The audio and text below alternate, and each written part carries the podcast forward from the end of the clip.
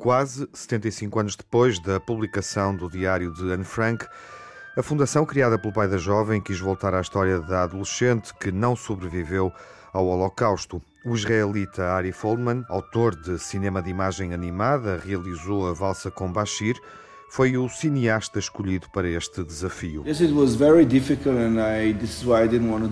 Isto parecia muito difícil e por isso não queria fazê-lo, mas depois li o diário novamente, enquanto adulto, e especialmente enquanto pai de adolescentes, e fiquei chocado.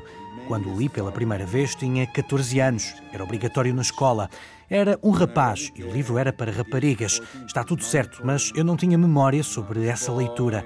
Quando voltei a ler, há oito anos, fiquei surpreendido pela quantidade literária. Na altura, um dos meus filhos tinha 13 anos e eu pensei que as crianças de hoje não têm sequer a capacidade de ler aquilo, quanto mais escrevê-lo. Children today would not even able to read it. I'm not uh, about uh, writing it. When you write, who do you actually write to? To myself, of course. I prefer to think of my diary as a girl, a best friend. Her name will be Kitty. Kitty. No cinema de animação, a imaginação é a única fronteira.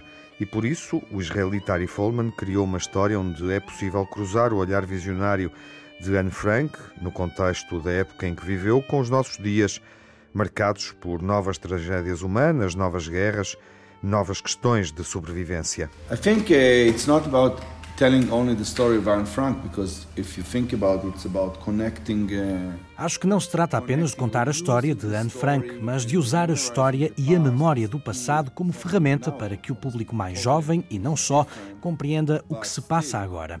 Claro que é completamente diferente, mas ainda assim, uma em cada cinco crianças do mundo corre perigo de vida por causa da guerra. Na maior parte dos lugares, não sabemos disto. Most of the places where you live, you even don't know it. Up until a year ago, everyone was in love with me. Everyone? It was all so wonderful. Then everything changed. We're leaving. À procura de Anne Frank, do espírito de Anne Frank, no fundo, centra-se na história de Kitty. O filme estabelece uma relação contemporânea entre as duas raparigas, Anne Frank e a amiga imaginária, refletindo sobre a Europa atual.